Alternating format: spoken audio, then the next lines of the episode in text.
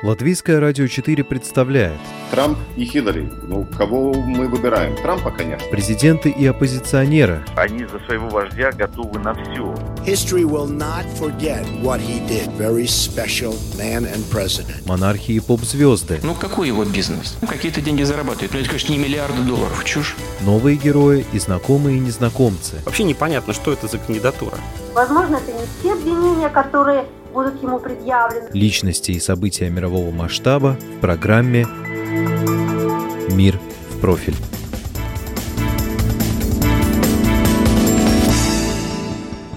Громкая новость прошлой недели о том, что внук экс-президента Казахстана Нурсултана Назарбаева Ай-Султан попросил политического убежища в Великобритании, может обернуться пшиком. Ни по британским, ни по казахстанским официальным каналам западным СМИ не удалось подтвердить эту информацию. По сообщению независимого казахского интернет-канала «Бесё», на минувших выходных в частной лондонской клинике смутьяна посетили мать и старший брат с целью купить его молчание. Грязь от разоблачений казахского Гамлета, заявившего, что он рожден от связи всесильного президента с неродной дочерью Дорогой, разлетелась слишком широко. А тут еще и разоблачение коррупционных схем высших эшелонов власти в газовой сфере. Война Айсултана с семьей длится не первый год, и шекспировских страстей в ней хоть отбавляй. Но считать ли все написанное Айсултаном в Фейсбуке бредом наркозависимого человека или в его разоблачениях постыдных семейных тайн, любовных и экономических, есть зерно правды, которое сможет дать свои всходы в медленно пробуждающемся казахском обществе? Попробуем найти ответ на этот вопрос. Вы слушаете программу «Мир в профиль». У микрофона ее автор и ведущая Анна Струй.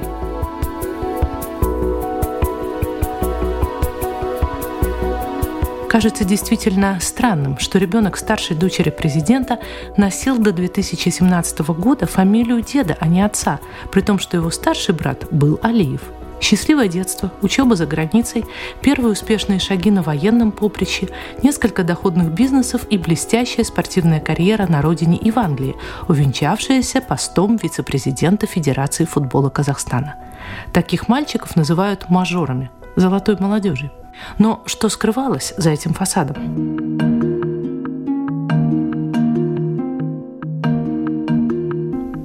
Развод родителей стал бы драмой для любого человека, но в случае первой семьи Казахстана его фоном была большая политика, большие деньги, большой криминал. Отец Айсултана Рахат Алиев, не уступавший Дориге Назарбаевой во властолюбии и корысти, не гнушавшийся похищениями людей и рейдерством, когда дело касалось его бизнес-интересов, переходит в оппозицию к всесильному тестю. Он пишет разоблачительную книгу под названием «Крестный тесть», обыгрывая название бестселлера про американскую мафию, и надеется найти укрытие в Австрии, где служит послом.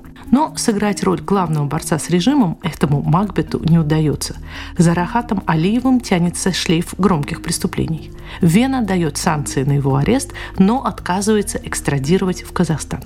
24 февраля 2015 года Алиев найден повешенным в своей камере со следами барбитуратов в крови. Официальная версия – самоубийство.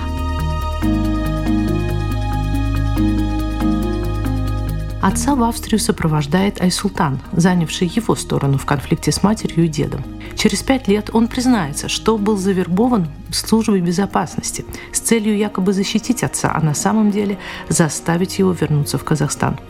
Я эту задачу не выполнил, и тогда они с матерью сами убили его в тюрьме, скажет Айсултан в интервью казахскому веб-сайту «Экспертиза».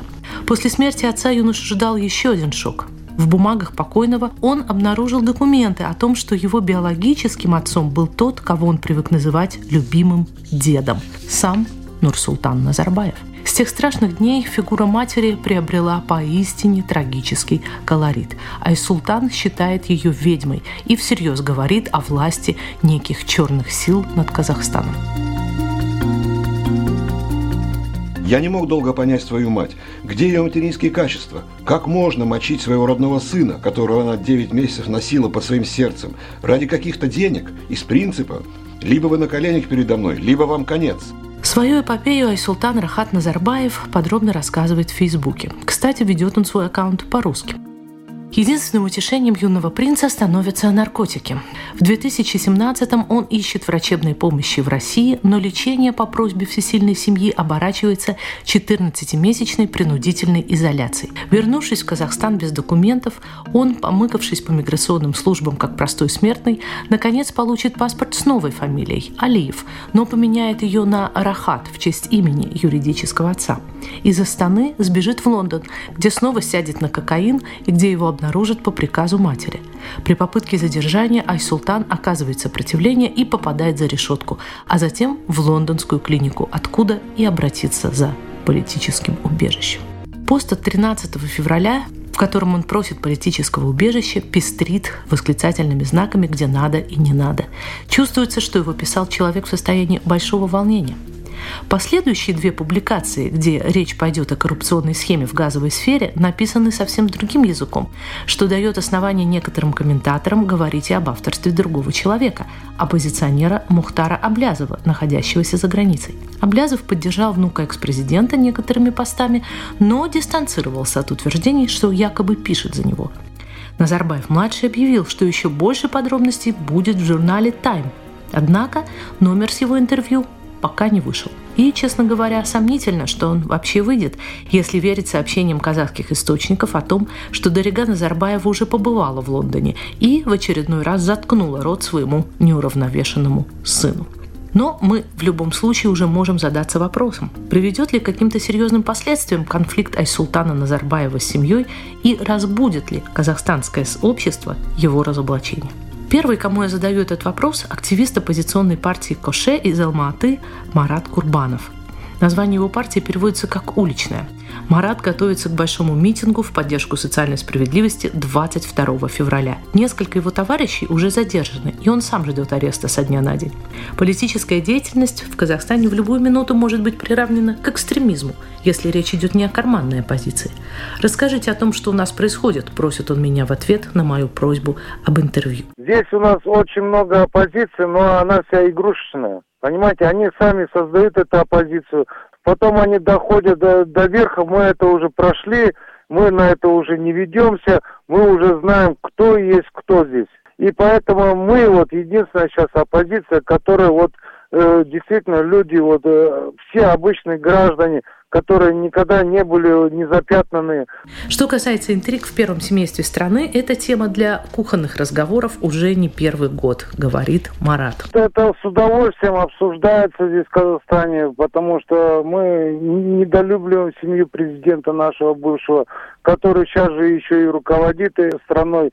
Но они как вот в России там медведи с Путиным меняются, так у нас у нас он сделал ход конем, он как бы взял это все должности Совет Безопасности, но все вот эти рычаги у него управления остались. Все везде их семья, во всем начиная от нефти и кончая вот маленьким э, супермаркетом или базаром, куда у них руки дотянутся. Гребут и гребут они все под себя. То, что называется транзитом власти, за этот год, в общем-то, не произошло как такового, да?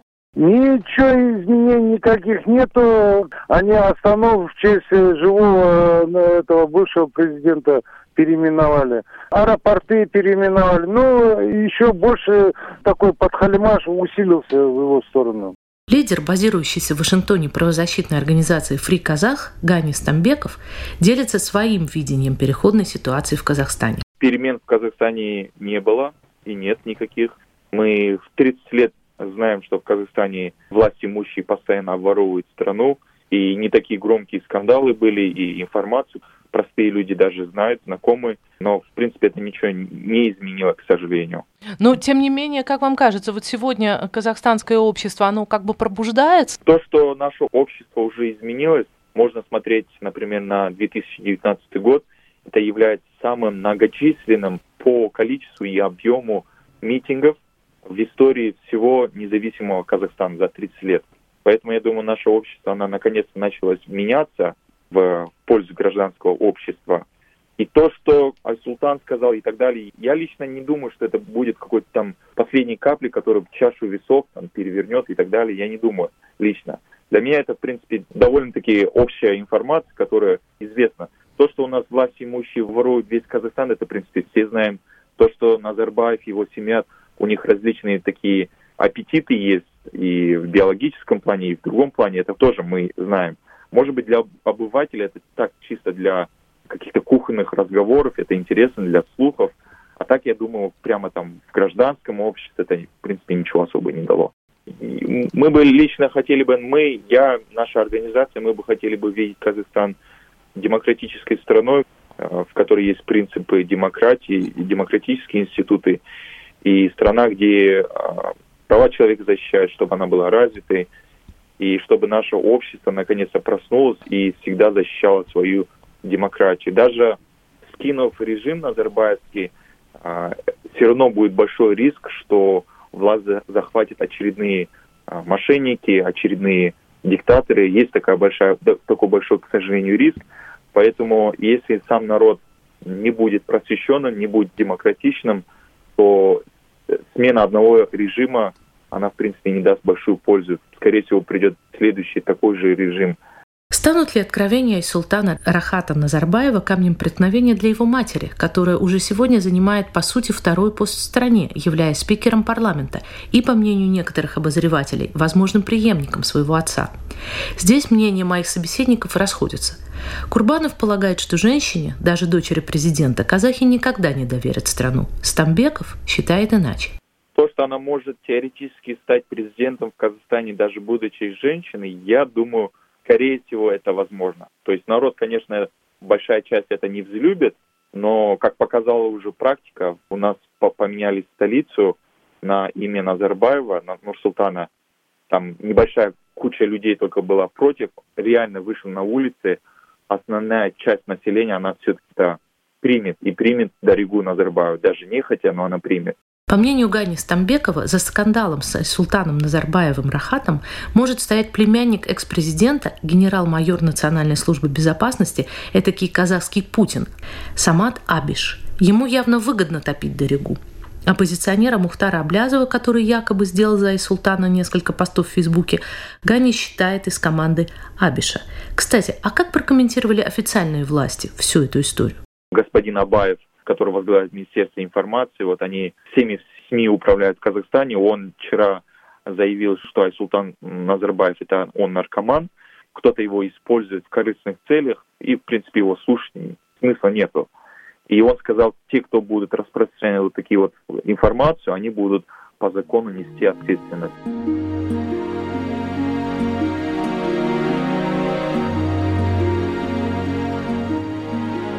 Айсултан Назарбаев пока не заявил о своем желании заняться политикой.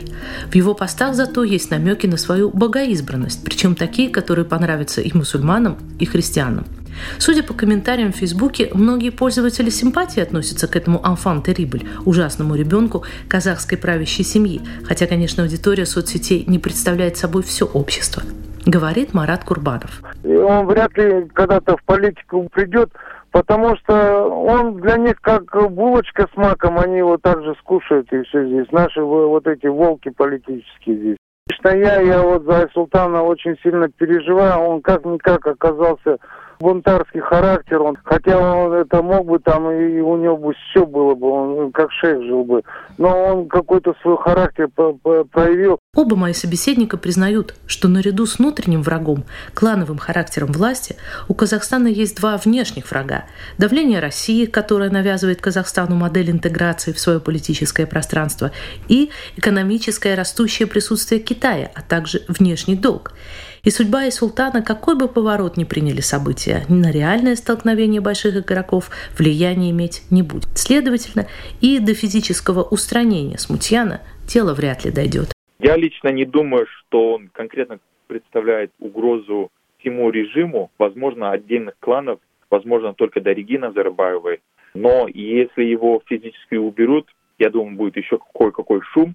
Хотя на данном этапе, если его уберут прямо сейчас, там вызовет шум только в казахстанском сегменте, и все. За рубежом, в принципе, я не думаю, что Султан Назарбаев кто-то знает и кто-то конкретно его поддерживает.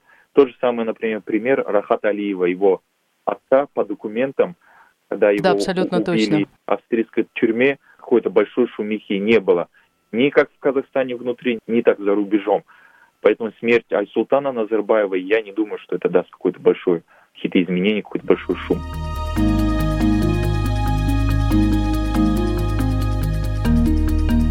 Это был Гани Стамбеков. Вы слушали программу «Мир в профиль». Ее подготовила и провела журналист Латвийского радио 4 Анна Строй, оператор компьютерного монтажа Ингрида Бедела.